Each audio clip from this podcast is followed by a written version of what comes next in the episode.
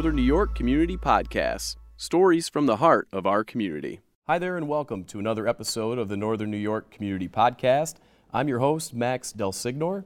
We have another special interview on tap right now. We will visit with the members of the Sisley and Kubis families who reside in Mannsville, which is a small community in southern Jefferson County. Their story is important for all listeners to hear and to think about. It's a testimonial on how philanthropy impacts a family in multiple ways. We are fortunate enough to have Cora and Josh Sisley, John Kubis, Rebecca Sisley, and Mabel Sisley Kubis all here. Thanks for all of you guys for being part of the podcast today. Thanks for having us.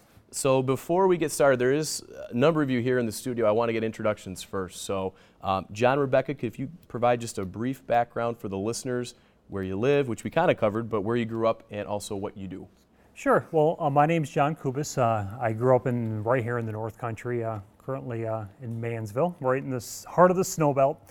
Um, I grew up on a, a, small dairy farm in Evans Mills and uh, joined the Air Force. And then after the Air Force, I decided to uh, come back home and was fortunate enough to be gainfully employed um, doing the weather, which is what I did in the Air Force uh, at uh, WWNY Channel 7. So that was a, a great opportunity, and I'm still, uh, still working there as well.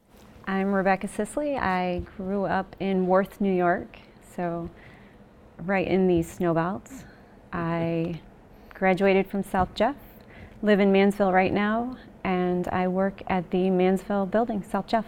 And now on to the kids. So I'm going to start with Mabel first, then to Cora, and then to Josh. So just tell me how old you are, where you go to school, and what grade you're in. I'm Mabel, and I go to school in Mannsville Elementary School, and I'm seven years old. Great. Cora? I'm Cora Sisley. I go to South Jefferson Middle School, and I'm 13 years old in an eighth grade. Went fast, didn't it? 13. Josh? I'm Joshua Sisley. I'm 19 years old. I graduated South Jeff last year, and I'm going to JCC right now. Ken, for each of you as, as the kids, what do you love most about going to school at South Jeff? It's a small school. Small school, small community feel to it? Yes. What about JCC, Josh? You said you're, is this your first year at Jefferson Community College? It is. And what are you studying right now? Business. Do you know what you want to do? Uh, no. But you're good with numbers, I take it. Yes.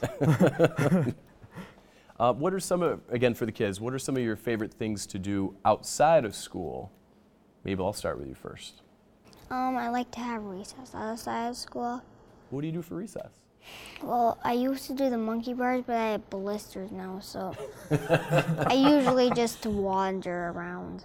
Nothing wrong with that. Those monkey bars can be tough. They can certainly be tough. Cora and Josh, what about you guys outside of school? I like to read and I am a horseback rider. Oh, very cool. Okay. Josh? I like to read as well and cross country run or run. so, so interesting, no, because we did have a chance to visit before today's conversation. Horseback riding and raising horses is something that I think uh, a couple of the kids are pretty, pretty interested in. Um, Rebecca, could you provide just a little backstory about that first, and then I'm going to actually turn it over to Cora. Um, Cora wanted a horse, so she wanted to buy her own horse. So she was sewing things and crocheting things and selling those things, and she raised enough money to buy her first horse. Do you remember how much it was that you had to raise, Cora, in order to get that first horse? $500. $500. So how long did it take to raise $500? Well, I used all of my money saved up and did stuff to raise money. So it was pretty important for you to have to have that horse. It was something that you really wanted. Mm-hmm. Um, what's interesting, Rebecca and John, is your kids have really demonstrated an interest in supporting causes that they find are helpful to others or is helpful to their community, um, and something they've done ever since they've been young kids. Or in Mabel's case, she still is too what are some of those experiences that you both have seen your children do that has really opened your eyes about the way that they want to support others and support their community? Well, I think the um, the uh, yarning for the young. Uh, when when was that uh, going on? The yarning for the young. Cora was nine, eight or nine.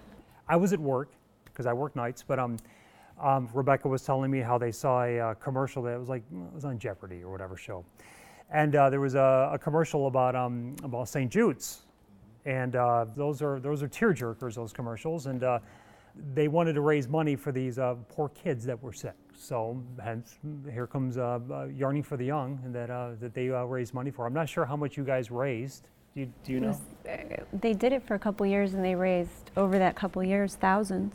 Wow. But but Cora would be uh, sitting in the uh, living room yarning, and it'd be snowing and or crocheting, and it, I don't know. I'm a guy, I don't know, but she'd be crocheting, and it would be snowing and blowing outside, and here she is, you know, watching TV or, or whatever, and just in crocheting and and raising money for the for uh, St. Jude's. It was it was amazing. Wh- Where did that talent come from, Cora? I mean, just to say, i- i- was crocheting something you had ever done before? Well, I learned, but my grandma really, she taught me how to. Do you still crochet today? Uh, what was it like, and this is a question for any of the, the kids to answer, but what was it like to be able to help such a uh, prominent national organization like a St. Jude's um, and know that the money that you raised is going to help another child that's in need or maybe sick?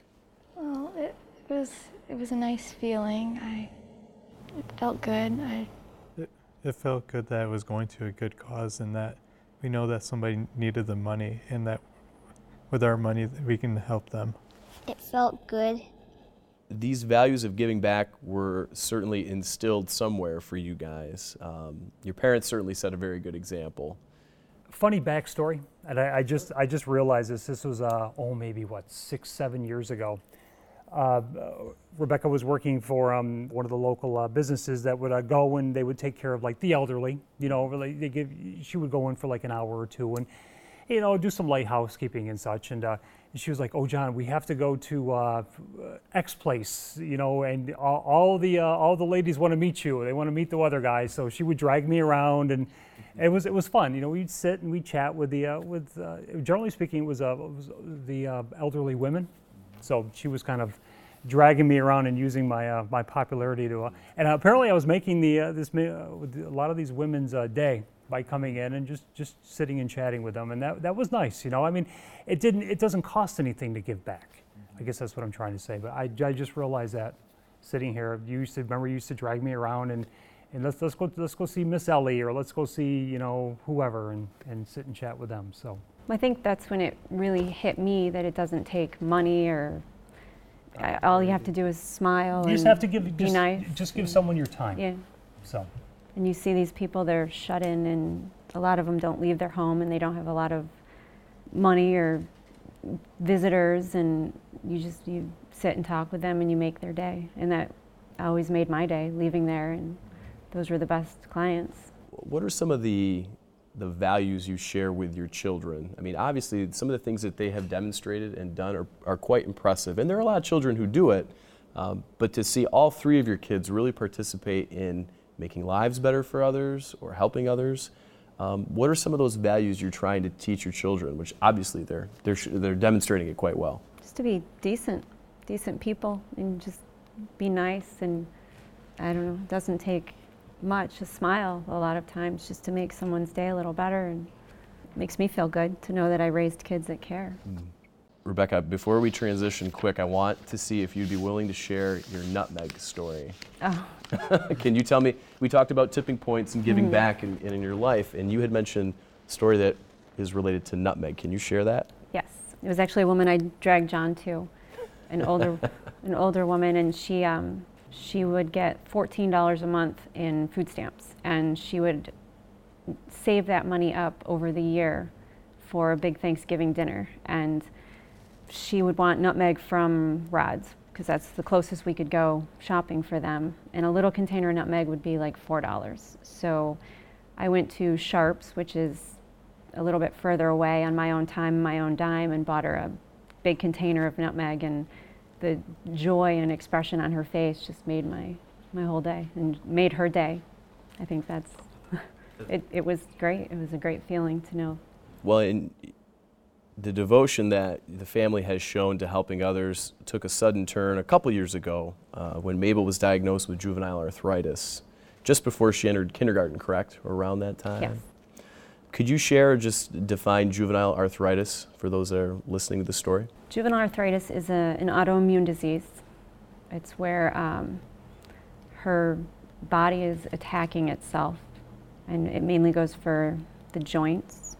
But it, it can attack the eyes and, um, and the major organs as well. So it's not like when you're old and, and, and you get arthritis, as we all do, it's an actual autoimmune uh, disease. Mabel, I have a couple questions for you. How much pain were you in once you knew you had juvenile arthritis? Well, I was in a lot of pain. Were there certain parts of your body that were more painful than others?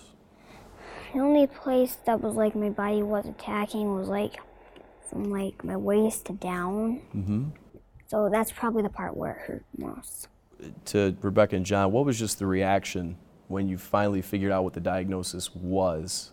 I was numb. I mean, you don't think that a child could have arthritis. We, we weren't sure what was wrong with her. There was, uh, in, in the morning, she had a tough time, uh, you know, getting up and getting around. And, and with my schedule, I would watch her all day. And uh, I remember having to uh, carry her down the stairs in the morning because she, could, she couldn't move. I mean, her, her joints were all frozen up and, and locked up. So we used to, um, remember when I used to give you a ride down the stairs, uh, you'd ride on my back like a baby Bigfoot? Yeah. yeah, that was fun. Anyways, so she'd ride on my back like a baby Bigfoot, and she would basically sit on the on the couch, and uh, she couldn't move for like 20 or 30 minutes, and she'd loosen up her joints, and then she'd finally get to moving moving again. So we weren't sure, you know, if there was something wrong with her, and then finally when she she had a knee injury, and uh, she hurt her knee, and she couldn't walk. Uh, for a little while, we were told that we were just, you know, it was she was having growing pains and all this other stuff. And who, who knew that a six-year-old, you know, kid could get arthritis? Anyways, uh, we, we knew there was something wrong with her, but I, I guess for me, when, when I finally, when we finally figured out what it was, because we were given a whole host of things, it could be this, it could be this, it could be this, it could be this. Finally, when we were down in Rochester, and she was, um, uh, we were told, okay, she has juvenile arthritis. For me, it was uh, almost like a relief, like, okay, let's fight it. Mm-hmm. You know, so. Rebecca, could you share just some of the steps that you took as a family to help stabilize Mabel's health and get her on the path that she's currently on? Yep. Um, after her diagnosis, um, she got really, really sick. She was losing weight. She wasn't eating, wasn't moving, was flare ups all over. And um, so finally we got desperate and we um, heard through the school nurse from about Dr. Dale Porter. And we started her on his nutrition response testing. And um, she sticks with his very strict, limited diet really religiously. She won't stray um, at all. And ever since we started her on his diet, she's been flare up free and she's actually reducing meds. It's a three year, I think, wean Yeah. to reduce her meds, but she's better. She's active, bouncy, happy. She's got color. She's, Back on the monkey bars? Yeah. Oh, yeah. She couldn't do monkey bars last year. It was, it was really what, what, what, what struck me uh, um, when we took her to uh, Golisano in uh, Rochester and then in Syracuse was they gave her all these, they give you all these medications, right? They give you, she was on methotrexate, which is a, uh, it's, it's like a chemotherapy drug. I mean, if you got cancer, you're taking methotrexate, but hers is a very small dose. And what that's doing is it's knocking back her immune system to, to slow the autoimmune response from her body attacking her joints. Apparently, that causes your body to get rid of something, so sh which is folic acid. So she needed to take folic acid to counteract the methotrexate. Now, in order to knock down the swelling in her joints, she had to take Naproxen. naproxen. And naproxen will tear up your, your stomach. So, in order to counteract the naproxen, she had to take famotidine. So, you see where I'm going with this. Kind of like a domino of Yeah, that's, it's a dominant. uh, You're, you're absolutely right. You're taking one drug to do one thing, but that one drug, the side effects needs another something to, kind of to do. redirect. And we and her her poor insides. I mean, she was and she was losing all this weight, and she could she was getting ribby. You know, and a seven year old shouldn't be ribby, or a six year old. And that's why we went to see uh, uh, Dr. Uh, Dale Porter right here in town. And as you can see now, she's she looks like a normal kid. So, so what foods can you have, or do you eat most frequently now, Mabel? That you eat most often? Usually peppers, What else do you like to eat? Peppers and what else? chicken, And some of the food that you aren't supposed to eat because of the diet? What are a couple, couple of those items? cookies, No cookies. fudge. So some of the uh, really sweet treats, I guess you could say, that kids normally would have, you aren't able to have those. I also can't have peanut butter. No peanut butter. No. So it's pretty limited what you can really have every day at school. And um, the nice thing too about the story, though, is even in the midst of identifying juvenile arthritis, is Mabel, you had the solution for how how are we going to turn this around. So you decided you wanted to have a party.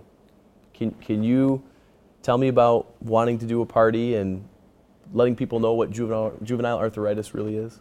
Okay, well, I guess when we were in the car, some when we were going somewhere, I was like, "Hey, can we have a party?"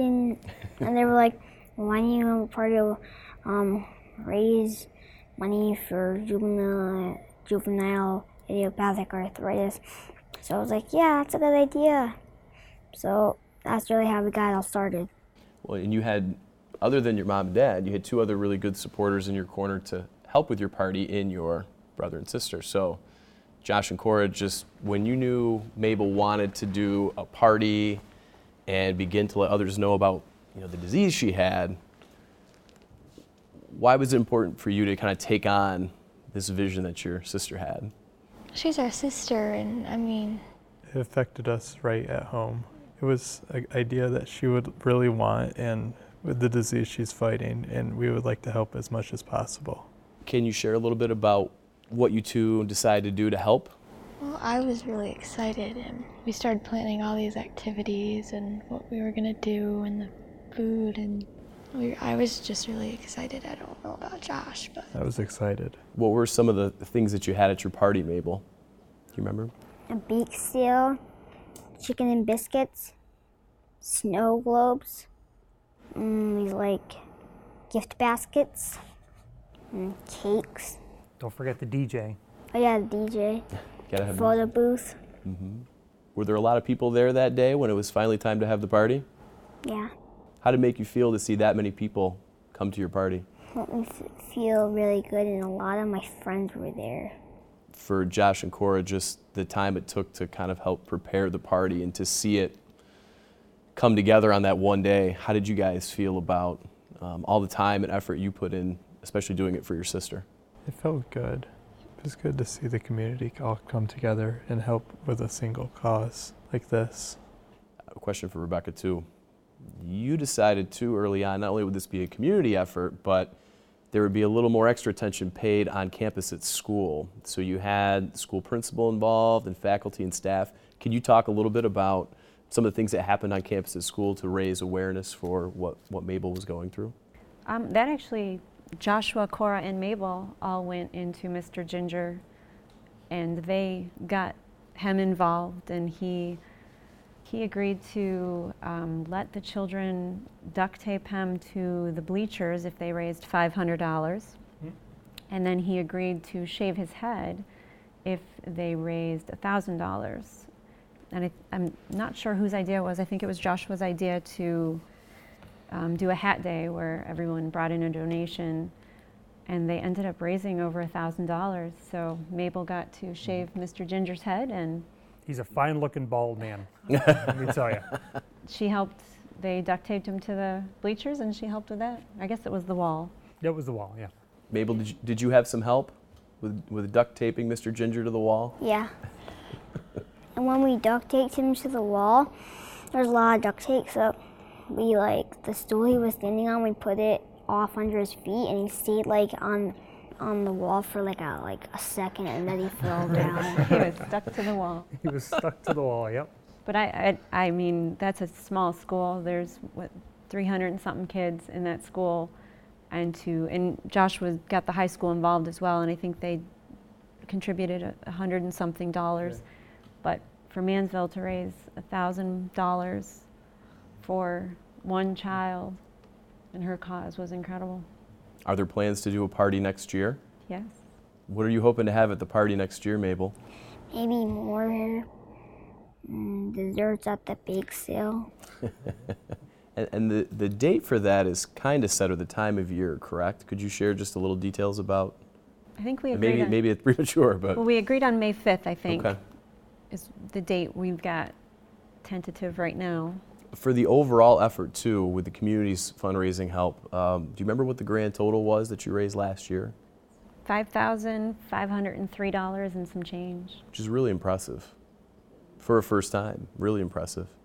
To be able to do this as a family, I mean, you're, you're living this every day. Um, you're seeing Mabel's um, condition every day and you're monitoring it very closely. But to see folks, kind of what to Josh said before, to see folks in the community respond the way they did, were you surprised? I was surprised. I Oh, was I was, I was surprised. We I think we went into it not expecting when we asked the country club for the venue, we weren't even expecting 200. I was nervous because I mean here here we are having a party and I'm thinking, please, I know it's a podcast, you can't see me, but I got my fingers crossed and I'm, I'm praying. I'm like, please, someone show up. And lo and behold, We sold I out. mean, we were packed, which was incredible. What does that tell you about where you live, the place where you live? Some great people. It's Good people. Community goes Just to good people. they come together. They really band together for Now, the, the, the goal, of course, of this um, isn't necessarily just the party itself, too, but um, you've kind of created Mabel's mission as a kind of a grassroots effort that you're beginning to formalize and put together and um, continuing to raise funding that would go toward, I believe, a national research organization, correct? the Rebecca? Arthritis National Research Foundation.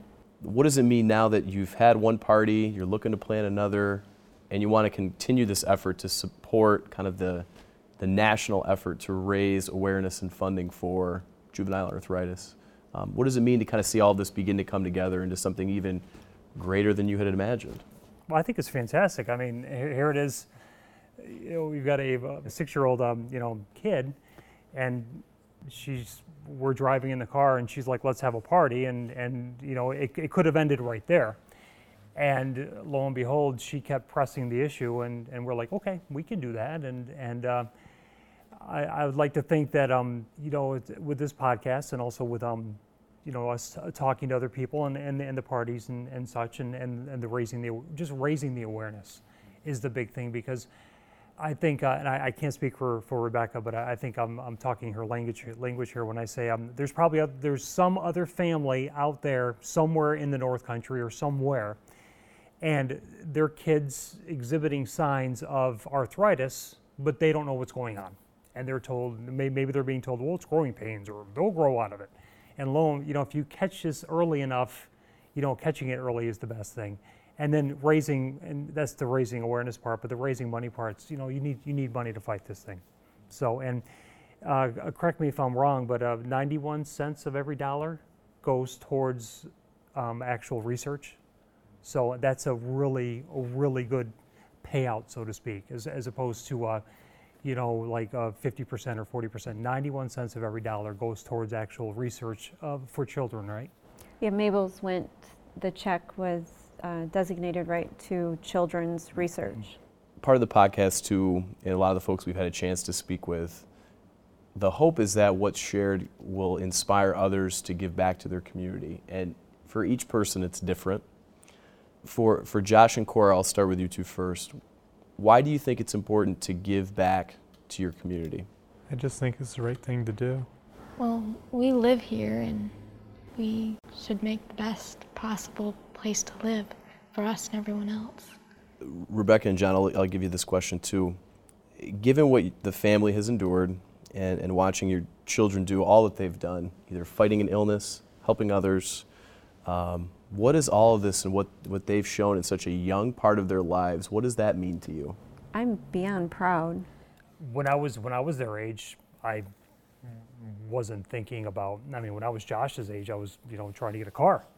Yeah, I wasn't thinking about raising money for any kind of charities or anything like that. You know, so we did something right. It's kind of cool. It's a great way to word it. We did something right. So, Mabel, last question's for you. Mabel's mission, what would you like to see it do or accomplish as you get older? Maybe as you get to be your brother's age, or maybe as you become an adult. What, what do you want your mission, Mabel's mission, to do? Well, I want to raise money. Kind of raise money to help others? Yeah. Well, you're a very brave soul for enduring all that you have to, to six years old, which is remarkable. but we're very glad to see that you've gotten the appropriate care so that you're able to enjoy being a kid and doing some of the things that a kid should be doing. And, and kudos to your brother and sister for really taking part in you know a really important effort, not only just because it's your younger sister, but to get the community involved in the effort as well. It's really such a, a great example to share. And I'm very glad that you felt comfortable enough to kind of share your whole story as part of this podcast, too. So, a sincere thanks to all of you for doing that. Well, thank you for the opportunity of uh, telling her story because it's it's it's a story that needs to be told, and uh, let's hope we can uh, we can beat this thing, right, Mabel? Right. Right. That's Mabel's mission's ultimate goal is to find a cure, right? Right. Well, philanthropy as a whole, it's it's a unique word, but it's certainly powerful and positive. And Mabel's mission, everything that all of you have really done, is a testament to, to that statement. Thanks again for your commitment to, to the cause and for all that you have done. Uh, Mabel, keep fighting the disease and certainly keep the parties coming, okay? Okay. That wraps up another Northern New York Community Podcast. Remember, every interview is easily accessible and always free, whether it's online or on your mobile device. Find us on iTunes, Stitcher, Google Play, or other podcast platforms when you search for the Northern New York Community Podcast. Check out our podcast website, which also features interview highlights, transcripts, photo galleries, and much more. Just go to www.nnycpodcast.com. Thanks to our supporters, WPBS and the Northern New York Community Foundation, for making these interviews possible. Our thanks again to the Sisley and Kubis families for being here. And we hope you'll join us again next time for another edition of the Northern New York Community Podcast.